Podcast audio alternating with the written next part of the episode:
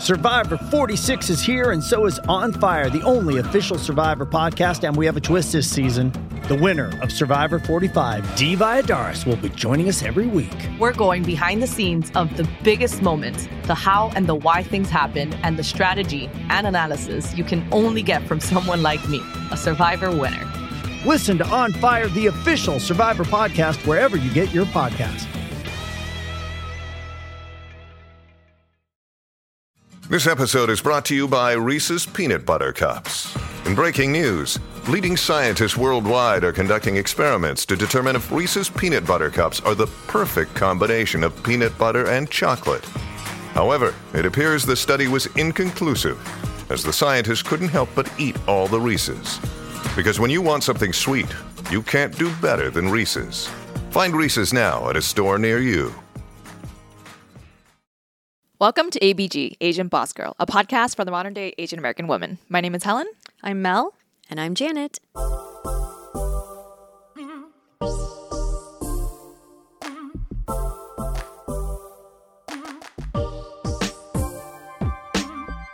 As we ease into May, it is APAM, Asian American and Pacific Islander Heritage Month. It is a time for community gatherings, conversations, celebrations, and safe and loving spaces where we can bring our full, beautiful, multifaceted selves to the table. So, to kick off this month's episodes, we are asking ourselves the question of what makes us Asian? Wow, that is a very short question, but a very multifaceted one, mm-hmm. right? Mm-hmm. Uh, so, when we think about what it means to be Asian, this is probably a question that has come up a lot in our minds for our community, especially in the last couple of years.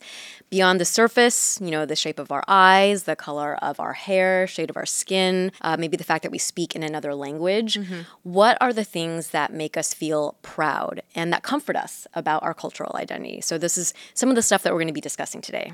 So, to kick us off, ladies, what makes you feel Asian? I know it's so general question, but is it is there a certain reference, an experience, a moment, a person that you could think of that kind of pops into your mind when you think of this what this is what makes me feel Asian? I think for me, um, if I just go back to my earliest memories, mm-hmm. because I think growing up in my home, my first language was Mandarin, right? Mm-hmm. So a mm-hmm. lot of those years and what I was exposed to and my family experiences are automatically what I think about first within my culture. Mm-hmm. Um, so I think about not just my mom, dad, my sister, but my extended family. On both sides, I had cousins and aunts and uncles that lived in the 626 area, even though I was um, out in Mission Viejo. And so I don't know, I think the first thing that comes to mind for me is like my family family, time mm-hmm. with family, and mostly around food, as is, mm-hmm. you know, mm-hmm. very traditional.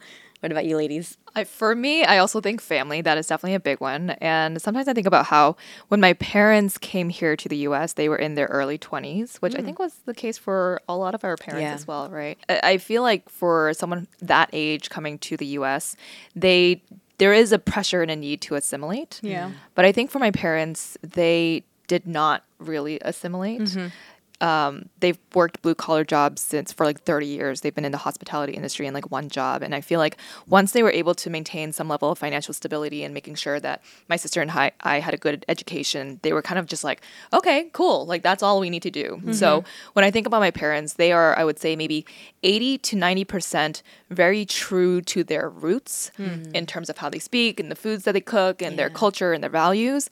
And then like 10% assimilated. So very traditional Chinese parents um, that I have. And I think one thing that they've passed down to me that I didn't really realize was a characteristic or a trait or a core value of mine is filial piety. Mm. And that that surprised me because in general I feel like I am a pretty assertive person, mm. but when it comes to speaking to elders, I'm actually very like ah, ah. you like you become mean? the opposite of almost like very like just obedient, kind of yes, quiet, almost yeah. to a point where it's like submissive and mm. wanting to just give into certain things so that mm. you can mm. create a harmonious environment. Yeah. And I saw that come out with me with like Philip's parents, mm. where I'm just very like, oh, oh. you know what I'm talking about though? Yeah, I know I am that way just usually, so I know.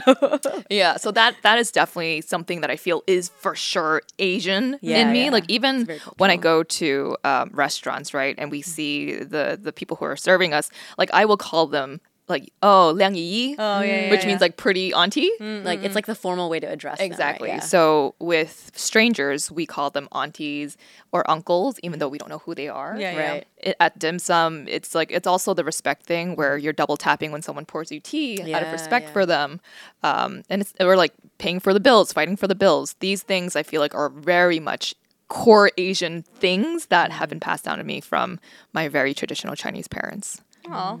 Yeah. Actually, as you go through these things, it makes me reflect on the fact that, like, I think we talked about the same thing, like family, right? But a, a lot of the stuff that you noted, like, I remember from my childhood being mm-hmm. very strong influences. But I would say that of my parents' generation, my aunts and uncles, they did kind of like morph a little bit over the years, and our mm. behavior started to change. So yeah, and I didn't think about that until you brought those up. I'm like, we used to be like that, and then as we got older, it kind of like changed to shift a little bit more like assimilating to American ways. Oh, yeah, Interesting. In what ways? In habits and in foods or um, yeah. So a small example is like you know how it's very uh, polite and traditional that you should serve your parents when you have when you're eating together. Yes. So my parents are so like over the years our dinners have become just kind of like your own. Sometimes you will eat whatever. Um, sometimes you, we'll eat together, but we'll have like a hodgepodge of different types of foods. And now. Anytime, so like because I brought home a guy, right? So Yeah. you're starting to like revisit the form- formalities. And if I try to serve them, mom's like, "What are you doing? No, like we don't even need to do that here. It's okay, you know, don't." Yeah. Um, but it's like, yeah, so some of those like little examples where I know growing up, I saw them do that from my grandparents, but they don't expect it anymore because they're like, no, we're, it's okay. Don't That's so about that." funny because with Phil's parents, I always had this habit of like serving them food first, and they were just like, "Helen, you don't need to do that," because they're they're a little bit more Americanized than my parents yeah. are, and they were just like, "It's okay, we can get our own food." I'm like, "Oh, but weird. like, I Yeah, need yeah, to serve yeah, you still- You see, it's it's different for different parents, and mm. probably also what they had to go through, whether it's like a white collar job, and then they have to like assimilate more, or for example, like even Phil's parents, like a, a white family had taken them in uh, for Thanksgiving, mm. and so I think his parents were like, "Oh, we need to also have our home look this way and ah, act in a certain way." So I think based on your experiences coming to the U.S., you either become more assimilated or you just stay kind of more true to your roots and who you are, and you become comfortable. Yeah. How about you, Mel? How's your family? uh, my answers are different in, in a way that like I, when I think about what makes me Asian, it's kind of hard to pinpoint.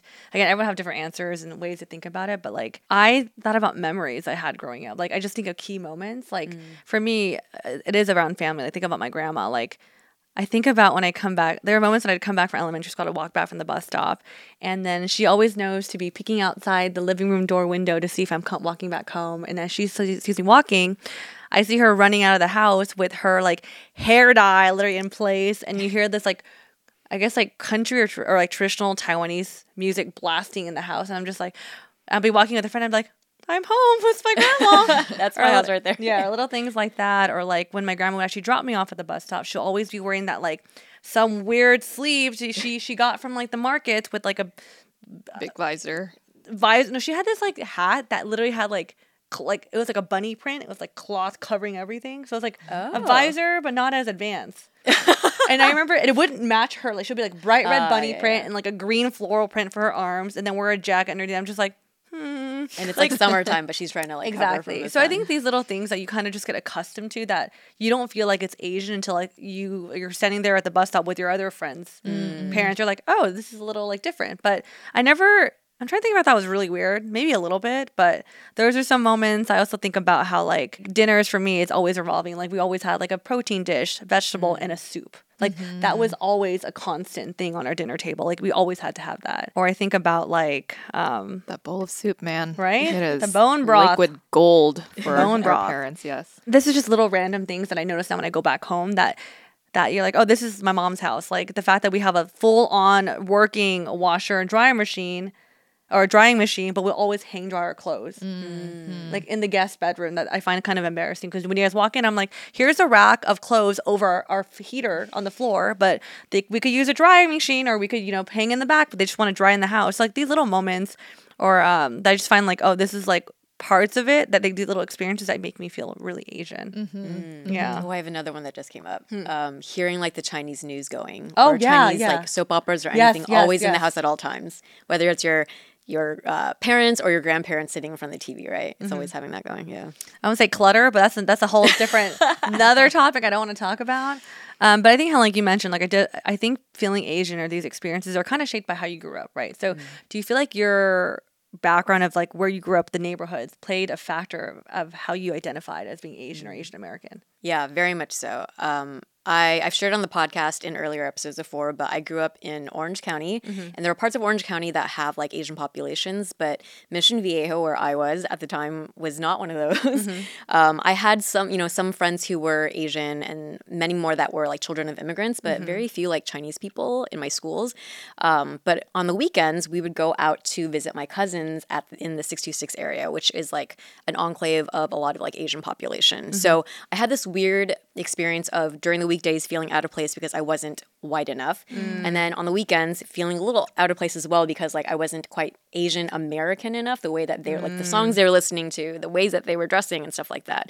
Um, and I kind of always just like I guess I because that's all I knew. I always just was used to feeling like different, um, and it wasn't until going to college because I went to a UC school. There are a lot of Asian American people that I met, people like me who had that, and I was like surrounded by that. Um, so it really has been kind of like a process, I guess. Yeah. Even as recent as starting this podcast with you ladies, I feel like my relationship with my culture has shifted to become much more intimate. And when I think about my identity as a human being, I think about my culture a lot more immediately now than other mm. aspects. But yeah, it's definitely been a journey. And I think we always say this that like your relationship with your culture and your identity changes a lot. I think it's really dependent also on like who you surround yourself mm-hmm, with. And I mm-hmm. found that much later in life, I've been around Asian American people, but the first like 17 years, nope. Yeah. Mm. How about you ladies? I know Helen had a very different experience, right? Yeah, I guess growing up uh, in the heart of Boston, oh, such good memories. But I would, I grew up with all of my cousins in one apartment building. So um, we had three. It was a three-story apartment building. I was on the top floor. Two of my two sets, I guess, of cousins were on the other two floors with my grandparents. Both sets of grandparents were also living there. So a lot of Asian people, a lot of Asian Chinese love, a lot of the smell of Chinese soup and incense just permeating throughout the whole building. And I was very proud, you know, to be Asian. And I think it's not until you reach for me it was seventh grade that i started to see a lot of different groups of people mm-hmm. based on ethnicities. They would start to congregate and hang out with one another. And naturally mm. as someone who is just going with the flow of mm-hmm. things i also happened to just you know find myself with more asian friends then. So throughout high school, still feeling very proud. And it wasn't until college that my best friend and I we um, we had made like this very weak pact that we would not join any of the Chinese or Asian students um, associations on campus because I think when you go to college, you just want to be an individual. You don't want to be typecasted as oh she's an Asian girl as part of the Asian clubs and that's all she is.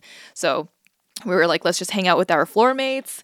Let's hang let's have a very diverse group of friends. And if anything it that was those two months was my self-hating asian phase. Mm. And come student activities day you know when the on campus like all of the clubs come out and try to get you to join their club the student the chinese students association reached out to me and i was like okay. Broke the pact right away and my friend wasn't even with me and i guess someone from asian caucus had reached out to her she's like okay. So w- we ended up being the um the co-president. I was the co-president of the chinese students association my senior year and she was the vice president and we just totally threw that out the window very soon after. But i think something that i learned in that process is that what you are on the outside this is you you know, you can't wash away your Asianness. You're never going to feel authentic to yourself. And in those two months, I was also just like, this feels weird. Mm. So when that one person had approached me, I was like, yeah, let's try this out. And I mean, have never looked back because now we have a podcast called. Asian Boss Girl. Is that our name? Yeah, have always been very proud of who I am and what I'm about, except for those two months. But it's hmm. a journey. Yeah. Yeah. Yeah.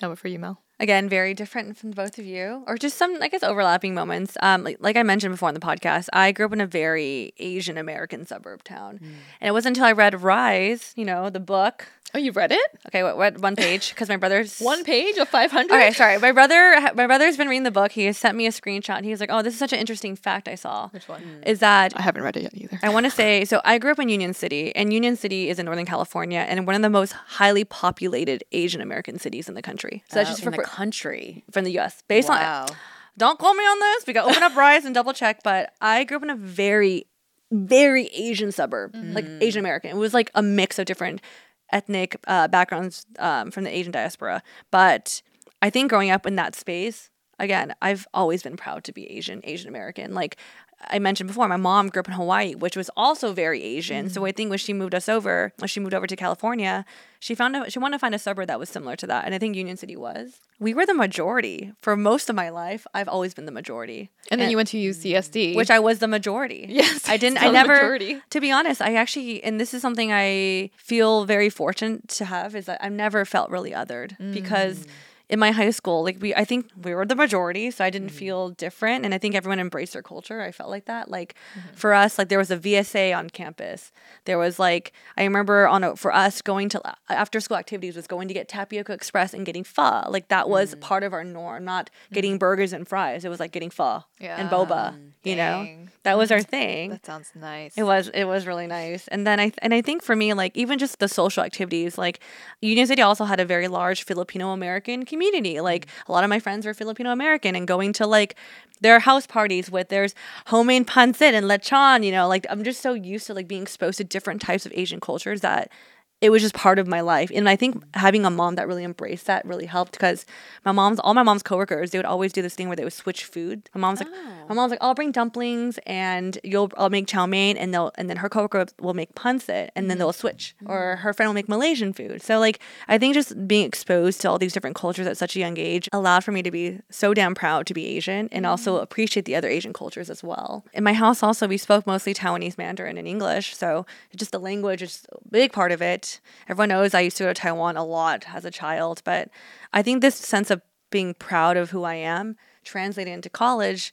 Um, that I think when I entered college, I was like, I am for sure gonna join the Taiwanese American Club, mm-hmm. and I sought that out. But my thing is, when I when I joined, the thing I wanted to prove is that being in a cultural org is cool. And I think sometimes I had people feel like, oh, you're it's a cultural org. It feels kind of not as like not as close mm. as sorority or fraternity. And oh, I wanted to change that perspective because I feel like no, just because you're proud of your culture doesn't mean you're a loser or mm-hmm. mean you're a mm-hmm. nerd. Mm-hmm. So I think for me, joining TOS was my way of being like, no, let's show like the different side of this. Yeah. And so I think for me, I will say, going back to the question, yeah, my suburban, my little suburb of Union City played a huge role as to why I'm so proud, mm. and also, just also my mom. Mm-hmm, mm-hmm.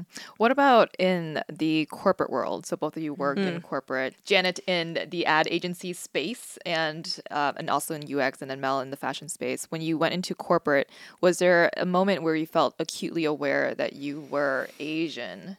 So this is like a hard question to reflect on because I think we talk about this a lot where um, especially conversations that we had over the past couple of years where on the surface I never felt like I was like othered mm. but when you think more deeply about it and you start to understand like nuanced um, what is the word that they would use? Like just like kind of inborn bias that isn't mm. meant like it's maybe not the person's fault that they're being that identifying you by their race or whatever it is. Mm-hmm. It just mm-hmm. gets so like muddy, right? Mm-hmm.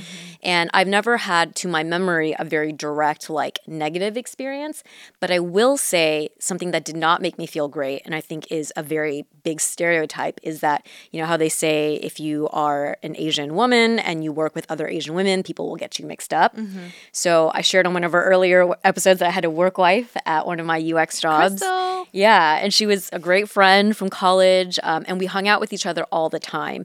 And people would get us mixed up. Like mm. they would mm. call me Crystal, they would call her Janet.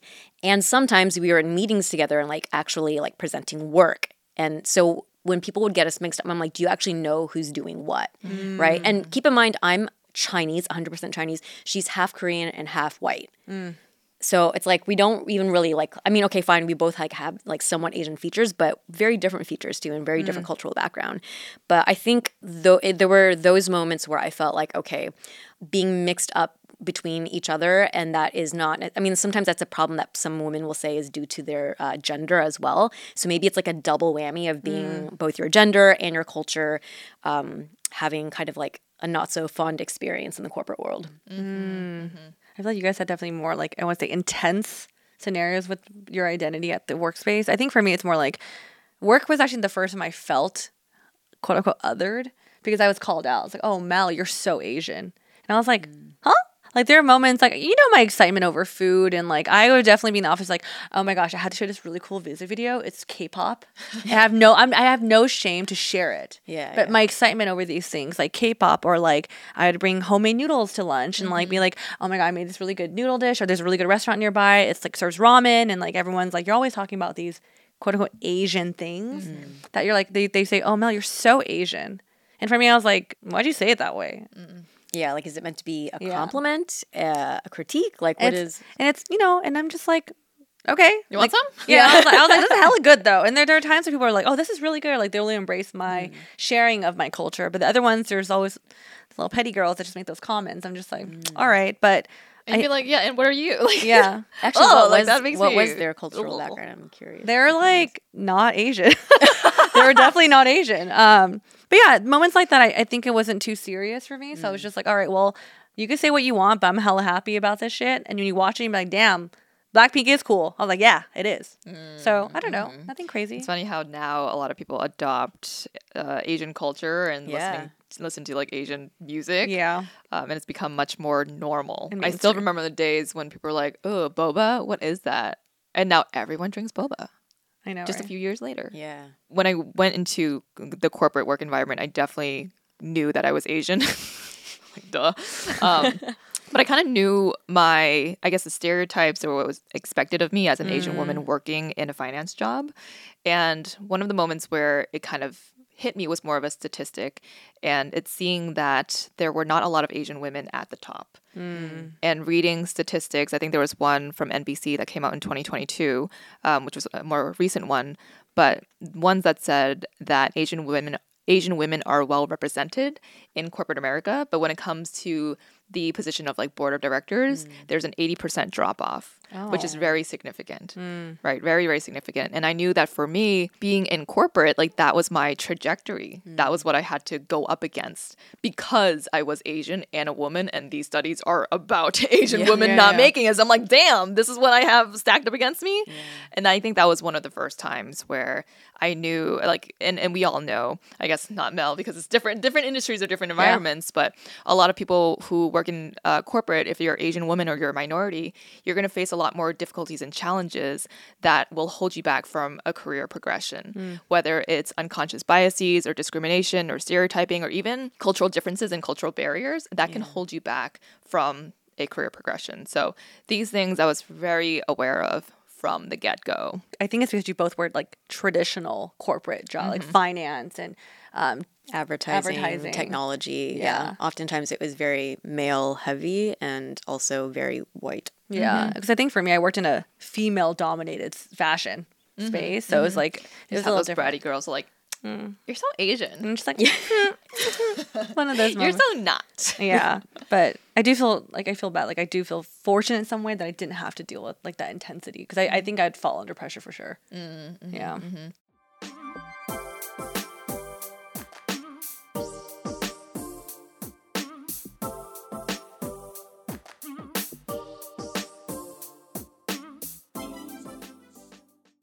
I don't know about you, but it feels like a lot of my friends are now getting on that baby train. If you have a friend who is also expecting or have little ones still in diapers, I always recommend Pampers Swaddlers. With Pampers Swaddlers, you can also rest assured that this diaper will prevent up to 100% of leaks, even blowouts. Swaddlers has dual leak guard barriers at the legs to help protect where leaks happen most.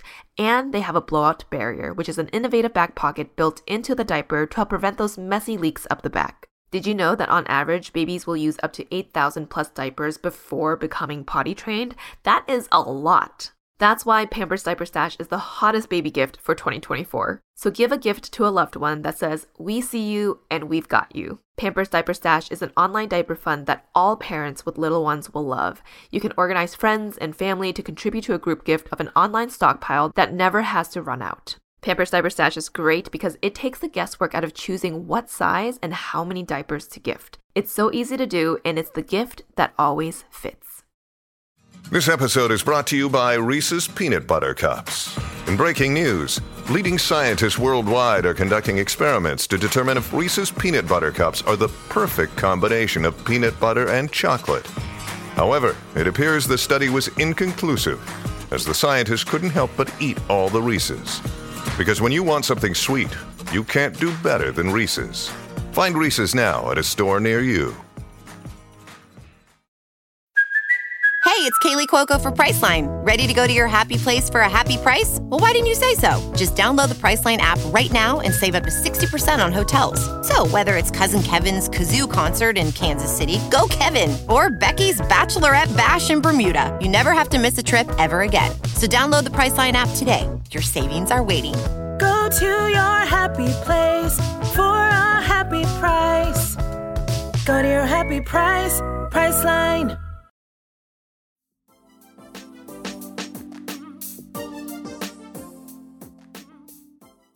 Well, on a possibly lighter note, are there moments where you feel like you used to look at elder Asians and think to mm. yourself, like, these, what are they doing? like, I don't get what they're doing, whether it's like Tai Chi in the park or, uh-huh. you know, this is like one move that my grandma did, which is like the mirror. You're always like looking at your hand back and Oh, forth. That's yeah. Like, a- I don't That's like your hair Tai flip move. but Yeah.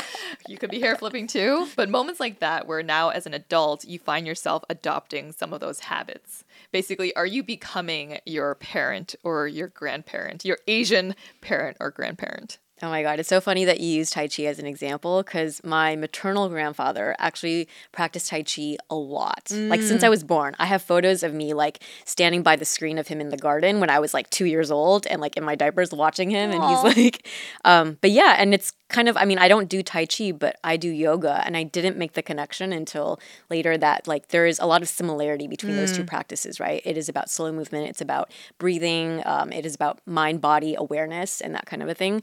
So I guess that's a little bit more of a distant link. Eugene and I also have this like running joke that when we take Toby out for walks, sometimes like especially during the wintertime, it's been really cold and I will just like pile on any random clothes. And I always go walk by the mirror on the way out and I'm like, I look like an Asian grandma, like just like you know, lots of like different colors and patterns. And then there's been a couple times where we're walking and he's holding Toby, and then I'm just like I have nothing to hold on, so I'm just like walking, and he's like, "You're totally." I have like my hands behind my back. I didn't realize like, oh my god, I'm totally just like strolling along and just like you know adopting the pose. I think the aspect of going on um, what you know is called like sambu or like mm-hmm. going on strolls or mm-hmm. walks. I did that at a very young age with my grandma. Like she would do that every day very early in the morning. And um, it's something that you know for a long time when i was in school and stuff it didn't you know pick up as a habit. But on periods and breaks when i've had downtime mm-hmm. Um, or you know like during the pandemic and stuff like that those are some habits that i started like really picking up as a form of movement and it's like oh i see the benefit i see why elder asian people go on walks like either after dinner early in the That's true, morning huh? there's a lot Yeah. of benefit to it fresh air Yeah, yeah. how about you ladies For me, um, I think I told you guys this offline, but I was at Disneyland. Uh, at Disneyland, you're like, ooh, magic! Look, look at the characters. I was walking through Star Wars Land. Is that what it's called? Star Wars Land, Galaxy Land. Ooh, Star Wars Land. i don't know i can't confirm Galaxy's Edge? That's a that's a Yeah. da- that's a roller coaster, right? Oh. No, because I got a head, Head nod. nod. Thank you. Oopsies. Anyways, I was walking around that part of the park. And like, you know, I, I I think it's really cool, like the way they designed it, but I got and I got entranced by this tree. I saw this tree and I was like, oh wow, it's like full blooming. And I just stopped there as we're walking to the freaking ride and I was like, I need to take a picture of this tree. And after I did, I was like, holy shit, I'm fucking mom. My mom does this all the time. When she goes on walks, she goes, she'll send me photos like, look at this flower on my neighborhood walk, or look at this uh plant. And I'm just like, all right, I, I never understood why like old like our Asian elders take photos of plants, but here I am at Disneyland looking at this damn tree. and these little moments of like, am I just stopping to appreciate the nature's beauty? Now that's kind of nice, you know. But other things I find myself doing is like, I don't know if this is like random, but I used to love cold cold water. Like I'm an ice mm. water type of gal. Lately, I've been drinking hot water like every all the mm. time. Like I went to hot yoga with Janet and I brought my hot water. I was like, this is the worst idea ever. I was like, why did I bring this hot water? But just drinking warm water. Because I feel like when I was really young, all your Asian elders like don't tap water, drink it warm. It's good. It's better for your body. Yeah. Didn't start doing that until probably this year. So these little mm. things I'm just like trying to like learn and like I'm starting to adapt. Even the fact that now I want to make more bone broth. Mm-hmm. Like my uh-huh. mom's like bone broth um, soup with uh, with ginger. And I'm like always ask. I'm calling her and saying, "How do you make this dish? How do you make that soup?" Like asking her advice. So those are little moments I feel like I'm turning into my mother. I'm actually wearing my grandma's top right now, so I guess I'm turning to my grandma as well. this is my grandma. She got it from a. Uh, Taisutang, which is like a market, daytime market in Taiwan. And if you don't know what we're talking about, we are on YouTube. So you can go on the YouTube And see this Take a look at Check the it out. my my shirt. summertime shirt or something I'm wearing in the wintertime. But I guess the last thing I say that I do is whenever I get plastic bags now, which is very rare, I will fold them in a certain way and then put it in my cupboard. Will you fold them? Plastic bags? But I just like knot it. No, we fold them. Oh, So I you- know Eugene does this like a like almost origami turns Yeah, into yeah, a yeah, yeah. triangle. Yeah, Oh, That's what we do. So there's oh, wow, we, there's a way to do fold that. plastic bags. There's different ways too. My family just we roll it, oh. knot it. That's why it's. But Oh, yeah, really? yours probably a better method. Oh well, we, my mom, my grandma didn't do it all the time, but I remember weekends we would just we would sit there with her Chinese music blasting, and we'll spend time folding all the plastic bags. Mm-hmm. So sometimes whenever I see when I get one, really rarely, I would fold it just the way she did. Mm-hmm. My mom actually created a system for that. I saw it. think you so cool. saw it. It's a um, it's one of those like deli takeout containers, except she cut a hole in the top and she wraps it around in a circle, the the plastic bags, Yeah. so that you can pull one plastic bag out at a time. That is crazy like a tissue me. box. Yeah, but it organizes it so well because it's all compact in there. Yeah. and then you can pull out one bag at a time. Patent That's that, next Mrs. level Wu. freaking Asian. Patent that, Mama Wu. Yeah. We should all come over and learn how to do that. Should I make a reel for it? Yes, Should that be totally. our, our video for this episode? Yeah. Oh my gosh. Well, how about you? I feel like we see your mom a lot, so we could see if you're turning into her. Oh my gosh. Am I? I mean, the soup stuff for sure. Oh yeah. Well, I would say that like her cooking and all the soups, that Mm. was something that I hated growing up.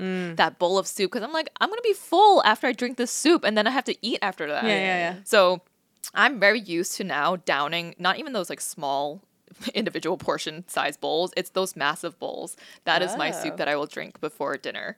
And I remember the first time Philip got it, he was like, "What?"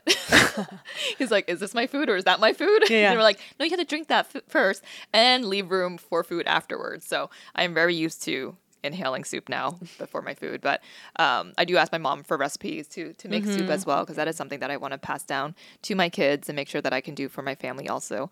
I think the thing that i'm noticing now that i am a mom is that those moments where i always thought my mom was very naggy i didn't really mm. understand why mm. but i understand why. Were you nagging your son already? i think i think i will. Wait, why? What are some moments? it's just like even now I see myself being a little bit of a helicopter parent, hovering over him, mm. making mm. sure he's safe, making sure he's not falling, making sure he's not picking up stuff, putting it in his mouth. Like I'm very, I'm very ho- hovery, and I noticed that too. I asked Philip, I'm like, "Am I doing too much?" And he's like, "Yeah, I think he's okay." And I can't tell if that's going to turn into like a tiger parent. Mm, so I always thought that I was going to be more laissez-faire with my kid and just, you know, allow him to run around, eat dirt or whatever. But like, I'm, I'm not. I'm not. I don't know if that's going to change mm. once his immune system gets Oh, more see. solidified or Yeah, yeah. whatever it is. But I can tell right now that I am going to be very much like, hey, make sure you wear a jacket before you leave. Make sure mm. you tell me where you're going, who you're going out with, and you just you just don't want anything bad to happen to them. Mm. Yeah. There are definitely moments where I look at him, I'm just like, this is too good to be true. And it makes me really sad to think. I'm like, I, it's like I catastrophize everything in my head. I'm just like, this is too good to be true. So I think I'm always just looking over him and making sure that he's safe. So I don't know. I think I am becoming my Asian mom. I, I will say that I've seen like your mom has this like really positive and like fun energy Mm. with your son, and I see a lot of that in the way that you interact with him. So I Mm. think I know you're like maybe from your perspective you're thinking of like all the times you were trying to take care of him, but when we come and we're playing with him, I see like the way that you interact with him is like very childlike energy that your mom has as well. So I was like, oh, I see that's where Helen gets it from. Yeah, yeah. I just hope I have the same energy as her when I'm a, a grandma one day. Yeah, she has amazing energy. Mm-hmm. Yeah. Very warm too. Yeah. I love your baby. He's also just very active now, though. He's like, how do you so not look over him? Like, we're at the Getty. I was like, you have to keep your eyes on him. Every second. I, I, and I feel like 'cause he was like touching them all, and he was like touching his face. I was like. I know. You literally have to follow him every second. I remember I had one of our friends watch him for a quick moment and he fell. I'm just like, hmm. and remember he was like, I only turned him away once. I was like, I know. It only takes Yeah. a millisecond. a right? millisecond, Yeah. seriously. So, thinking about our different experiences with our culture, Mm-hmm. is there anything that you have always really loved and like really vibe with about the Asian culture? And what are some things or one thing that maybe when you were younger you didn't understand or you really disliked? And then now as you're older, you're like, oh, I think I actually really appreciate that now. I'll go first. 'Kay. Um, something that I loved and still love is celebrating Chinese Chinese New Year. That was something that mm-hmm. growing up, I would we would always go into Boston's Chinatown and watch the lion dancing, look at the little turtles, and see all the performances. and why are you laughing? I had a turtle from the, the I had a turtle, too. Oh, I Actually, I think my eighth grade boyfriend had given that one to me, and then it survived for many many years. So yeah, like thirteen years, and those those things never survived. but yeah, turtle. Wait, what were you saying? You had a turtle too? Yeah, but not from the Chinese New Year festival. Oh, Anyways, from where? my neighbor. Oh. Was it big? No, it's small. Wait, Okay. turtle actually has a very significant meaning in Chinese culture. I didn't know right? that actually. Is it like long life? I think so. Yeah, think because so. they actually they live for a really really long time. Mm. I want to say wiseness too, but I don't know. That seems like it would. be Although right. my du- my turtle's name was Dummy, uh, Okay. so maybe not wiseness. It just kept flipping over and it couldn't flip back. So in the middle of the night, it'd be like, blah, blah, blah, and I'd go downstairs to check on it. Anyway, enough about turtles. Um, I really enjoy Chinese New Year because of like the firecrackers and the lion dances, and mm, yeah. you know those like little poppy firecrackers. Yeah, you throw on the floor? yeah, Yeah, but some people snap them in their fingers. Yeah. Do you ever see that? Yeah, I'd be like, yeah. how? What kind of callous fingers do you have? they do that and then they don't burn themselves. You have to like snap in a certain way. Oh, so no, no, no. yeah, No, no, no, no. never. Um, but that is something I still very much appreciate to this day, just celebrating Chinese New Year. I think the thing that I didn't appreciate at first and now I do is the Chinese tea ceremony. So, Oh, yes. yes, growing up, I saw a lot of my aunts do the Chinese tea ceremony, and I was like, oh, that's cool, but so Asian. Like, I don't know if I want to do that in the future. Yeah, yeah. I want my white dress wedding, you know? Um, and then just a few years ago, I had my Chinese tea ceremony, and it was a very intimate moment between my family and Philip's family. We didn't invite friends, it was just family.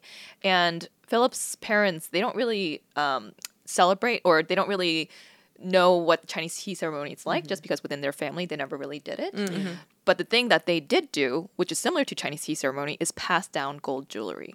So they had a gold necklace from like their grandparents that they passed down to us, and I was like, "Oh, save it, you know, for the, for the tea ceremony because my like we're all doing the same thing here." So it's interesting how, regardless of sort of like where, which part, I guess, which region mm. of China or Taiwan that you're from, it's mm-hmm. like these are sort of things that have become custom, and they might Yeah. not be done in the same ceremony, but they're still kind of passed down. Yeah. yeah. So that's something that I love. I love like I love the gold.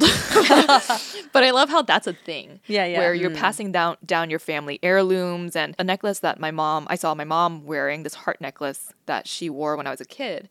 Her passing that down to me in that moment. And I was just like, that's so cool. You sure you want to give it to me? Yeah. Like it's just going into the bank vault. I'm not holding on to it. But for me to own that and to have that, I think is very special and beautiful mm. and very much Chinese. Like I can't really think of mm. in Western culture this being a, a, process or a ceremony or a thing. Or that Of gold is so down. valued in the way yeah. Chinese culture yeah. sees it, you know? So anytime I see that gold and red, I'm like, yo, hella Asian. Love it. Yeah.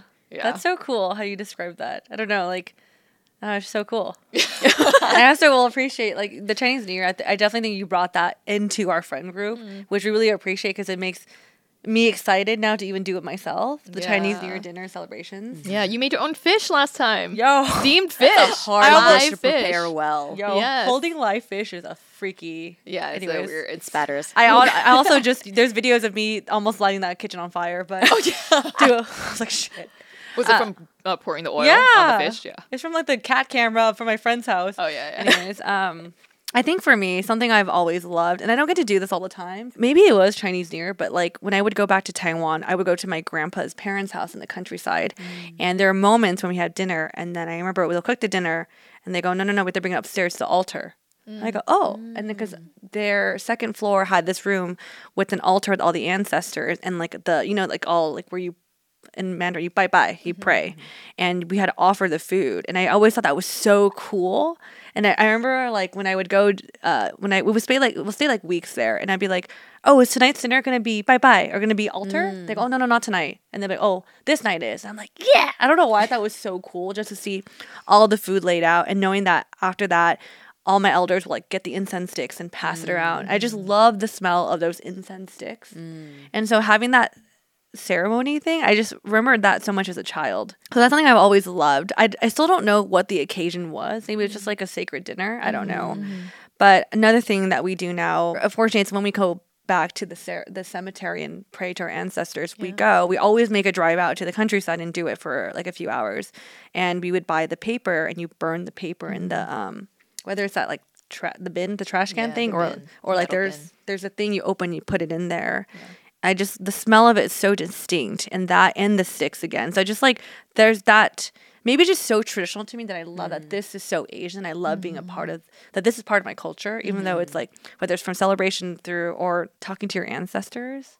Oh, my stomach just growled. I think that might have been mine. These, these mics Yeah. are really good, so I probably Yeah. picked it up. But I, I also I just love those like little objects and things. For me, when we have, whenever we pray though, I always like brace myself though because I always hear my grandpa's prayers out loud. Mm-hmm. He'll always say in Chinese like "Please protect over melody," da da da, and I'm always like, "Keep it in, keep it in." Yeah. Oh, but yeah. I think these little things are just so precious because it's like, as someone who's kind of like I guess far removed from that such traditional thing, I get to see it and be a part of it, and hopefully pass that. Hey, this is what something that like our family does to my kids as well. I think we are reaching an age where we do want to like remember all of this too. Because Yeah. Mm. recently, for the the recent tomb sweeping day, we went to the cemetery, and I was just like watching everything that because it's like things that you usually let the adults do. Yeah. Right, And then you think to yourself, like one day I am going to be the adult Mm. that has to do this, and there's a process Mm-hmm. for it. You know, like bringing the food, pouring the the wine, and making sure you're like bowing at certain times, Mm-hmm. Yeah. and then the incense where you're putting it. Like it's actually very meticulous. Yeah. And I'm just like, there's a lot of people bring picnics. Yeah. I already Yeah, told yeah. Philip I want a fence around my grave. Sorry, like you go all out these days at the cemetery. I'm like, I'm gonna create a Pinterest board for you. People actually do. Like scepter. when I would visit my grandparents, we would see during like the holidays, people will decorate the graves for mm. like Halloween, sometimes for oh, Christmas, all these things. Um, and it was a cemetery that was big in the like Asian mm. community. So you, I think there is a lot in the Asian culture of spending time and appreciating your ancestors Yeah. and your Yeah. elders, those who've mm-hmm. passed on. Yeah. Yeah, I mm-hmm. agree. Oh, for the thing that you asked about, like what is something I didn't appreciate as, as when I was younger, but now I do. Oddly enough, I think when I was younger, whenever we would go out to dinner, my mom's like, "Let's go to this Chinese restaurant." I was like, "Why are there always Chinese restaurants for dinner?" when we go out, like, why can't we go to like hometown buffet or like Yeah, I these, like- relate to Like that. Chili's, like we did go to that, but I'm like, they're always. I was like, "What do you want?" Like Chinese food. I'm like, "Ugh, Yep. I don't want it." But now when I go back home, my mom's like, "What are you gonna eat?" I the go, opposite. I go, "I want to eat Chinese food. Like I just want to go to a Chinese restaurant, eat the food, like." I don't know. Like, I want to see the lazy Susan. I want to have the tea. I want to have the whole thing. And so, like, I always ask for Chinese restaurants now versus like, I don't know, Texas Roadhouse or something. Yeah. Yeah, Oof, yeah. But I love. I know the French best. we do go there, but I'm just like Chinese Oof. food, please. Yeah. yeah. Uh, but yeah, how about you? I had the same experience with a lot of my cousins growing up. We would always be like, oh, Chinese again. like, mm. Um, but funny, funny enough, even though I'm maybe didn't like love the or like bond with the food when I was younger, the imagery and the experience of sitting around a round table with your family. Because think about what other cultures do they sit around in a round table, right? Most places, I feel like, or most tradition, it's like square tables that you sit with families. Or maybe I'm just like thinking, but like the or the way that we eat, where it's like family style and the lazy Susan. I think just that whole experience, I it just feels Yeah, yeah, like different. it just feels. Because then I'm like, what do tables look like at restaurants? But I mean, I think it's the aspect of no matter how many people are in your party, you get the like equal opportunity to see everyone's face, Equal right? opportunity. yeah. So I just thought that. I'm like, mm, yeah. but that is something ever since I was little, I just loved um like the experience of that because it's never quiet right? People are always Mm. Oh, talking yeah, because you're always looking at all these people That's and there's always food coming out and there's always always someone is like spinning and either grabbing something or putting something back and around. So i just Mm. That's remember that's true. being even as like a young child um my dad would go out uh, you know every weekend sometimes for family sometimes I have dinner with like friends or lunch or dim sum. And there was always it got to a point sometimes where he's like maybe i'll go like if you want to come you don't have to. And i was always like yeah i want to come. Yeah, even if i like didn't know the people i think just it felt like a lively experience. Mm-hmm. In terms of something that I didn't really appreciate, I think especially growing up in a in, in a community that you know was did not have a lot of Asian people, language for me was one of the biggest things that would mm. give you away as being different, right? Mm-hmm, mm-hmm, mm-hmm. And I remember oftentimes being so embarrassed if my parents are like speaking Chinese when they're picking me up from school or something like that. Mm. Um, and really like trying to adopt like the American language. And uh, now that I'm older, I have such like regret for not like I want to hear it more and I want to mm. like learn it more. And our family kind of just I think just because of me and my sister going to school and then using like the English language more, then especially when my grandparents like stopped living with us, like slowly my parents also then transitioned to doing just like listening in English and understanding and then responding in Chinese. Mm. So I think language is something for me that really shifted my perspective. And I will say mm-hmm. for anyone out there listening who's like a younger person, really really appreciate and try to learn the language because you will i feel like you'll you'll feel mm-hmm. differently about it when you're older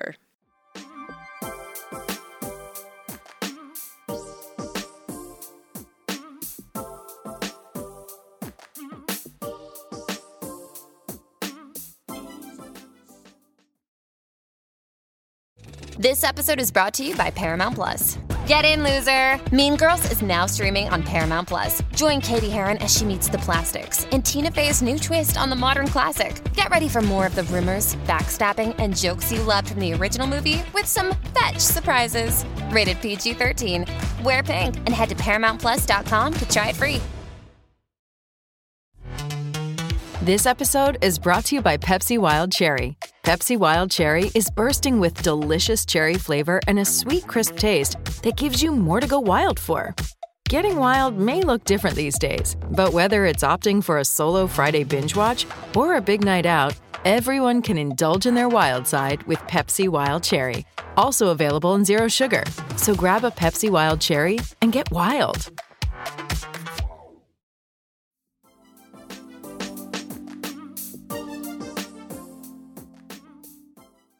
So, is there something about our culture that you feel very confident about and you feel like super mm. well versed in? I don't know if I'm super confident, but I guess maybe because you guys have both, you have said it to me. I actually feel pretty well versed in language. Yeah. I Yeah. think you're the most fluent. Well, actually, Helen. Helen's pretty good. Yeah, You Can't yeah, tell. That's true. I don't. I don't. I don't yeah, it's true. Very Uh, fluent though. Yeah. Yeah, I think it's because of growing up, I was raised by my grandparents, and they always spoke Mandarin. And I not only do I can speak Mandarin, I'm not the best, but I could I'll understand Taiwanese fluently. Like in my household, the first language that is spoken is Taiwanese. Like Mandarin second, and then English. Um, but I think as growing up, also spending the time with my grandparents, I spent a lot of time with their friends. So my first friends were elders, so I had to communicate with them in Mandarin. So I, I think I feel confident enough to have a conversation. Might be kind of broken, but I can some I can navigate being in Taiwan by myself and feel fine. I think for me, I'm also just fascinated with language. I love hearing Korean, Japanese. Like I just think it's really f- like, nice to hear in the ears. Um, I guess the second thing I, I feel again because being with my grandparents, I feel like it's easier for me to bond with like elders in my family. Like I don't feel awkward around old people or like.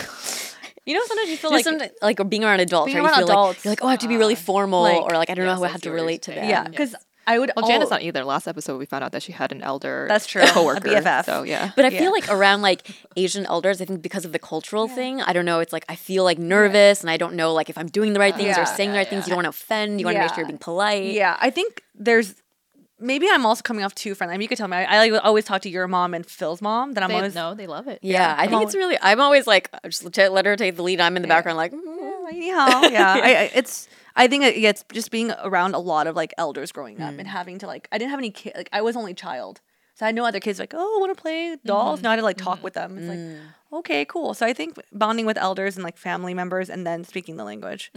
Yeah, I could see that. Those are those are the ones I would say for you as well. Mm. Um, I would say for me, the one thing I can think of where I've like used my Chineseness um, in a way that benefit my friends is ordering dim sum. oh yeah, Because my, my family loves dim sum. We used to go to dim sum every single Sunday. And yeah, I mean, this shit's good.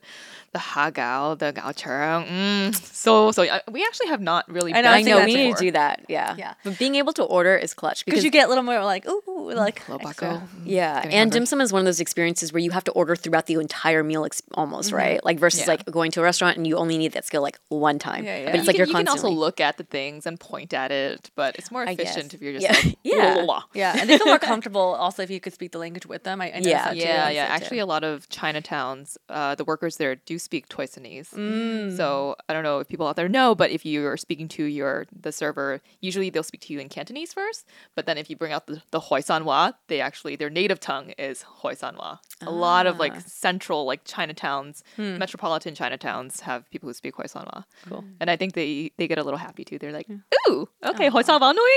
like, oh yeah, that's me. Yeah, yeah. Dim sum ordering. That's it.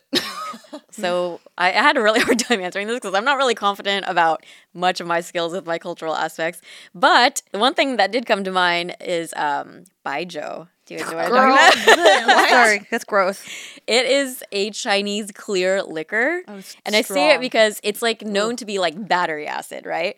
But I've Mm. had I've gone to Taiwan and my dad's um, really good friends uh, and his wife they took us out to dinner and as part of like the couple courses of meals you have to drink it with like every course.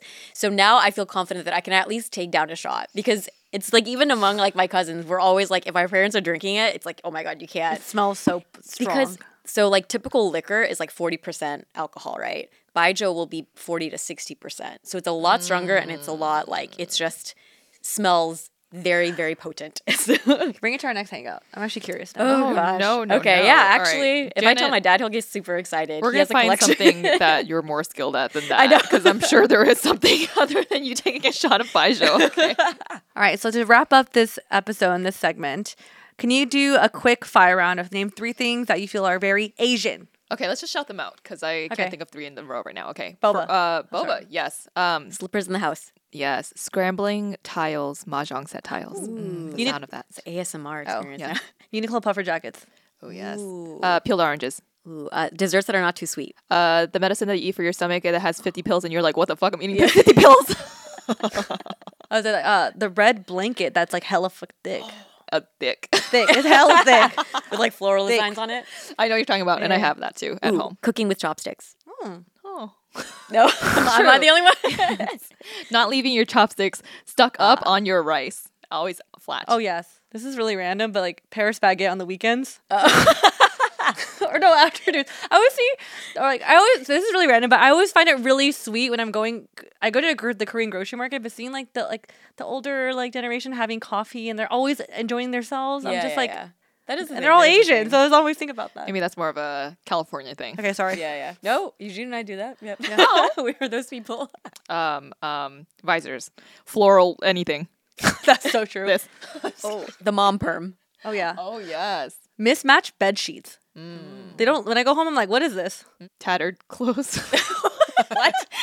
Okay, I just think about like my grandma. Like she always, her clothes are always. Oh yeah. There's like there's like a, a pin or something that's always holding, Holding together, together. some hole. I'm like, let me give you another vest, and she's like, no, this They still works. it. Yeah, yeah. So Always expired food in the fridge. No. Wait, no, this is getting. I'm not gonna claim that one. Because sometimes when I go back home, I was like, oh, I'll use this, Oh, I see. This mustard Yeah, yeah, bottle that expired 10 years ago. Yeah. still in the refrigerator. They're like, it's a recommendation, not maybe, a maybe hard. it's my mom. Clutter. Period soup. Mm. Hmm. There has to be more. Yeah, I mean, I'm sure- Salonpas. Salonpas. Oh, yeah, she Tiger Tiger, Tiger Balm. Balm. Oh, but in Tiger the form Balm. of the- Yes, Yeah. yes. I'm like literally thinking about my mom and my dad. I know. now. I was like, what's dude? th- That's really Asian. Toothpicks, Oh, Oh, yeah. yes, yes. My mom was like, oh man. Pocky sticks, and white rabbit candy that is soft, not hard, because it can break your teeth. Oh. What is that container that you get from Costco? The cookies, but it becomes like your their sewing. Blue ones, Yeah, I have yeah, those. the Danish cookies. Danish cookie tin. Yeah, yeah. Yes, I was like, I was like, hmm, there's more, but it sounds there's mm, so much more. there's so much There's more. so much more. Yeah, leave them in the comments for us so we can keep Yeah, what is growing it? Just, list yeah. ongoing. Thank you so much for joining us for this episode. I think it's always fun for us to reflect back on our identity. I feel like it's such a nuanced thing. It's constantly evolving, but to just think about, I guess, like where we start in our foundation of how do we start forming this? How do we end up here? yeah, exactly. What was the start of all that? But thank you for letting us have some time to think about this. I think identity is so important, and I find it really valuable just to think about these things um, because it shapes who you are. But yeah, let us know in the comments in our latest Instagram post or in this YouTube video what makes you feel super Asian. We want to hear from you. And you can catch us on all of the socials at Asian Boss Girl. You can listen to us on all the podcasting platforms. And if you are not listening or watching yet, we are also on the YouTubes. We also have a Discord channel. Join our community. We have a community of 4,000 plus strong. So come on over and join us over there. And with that, we will catch you all on the next episode. Bye. Bye.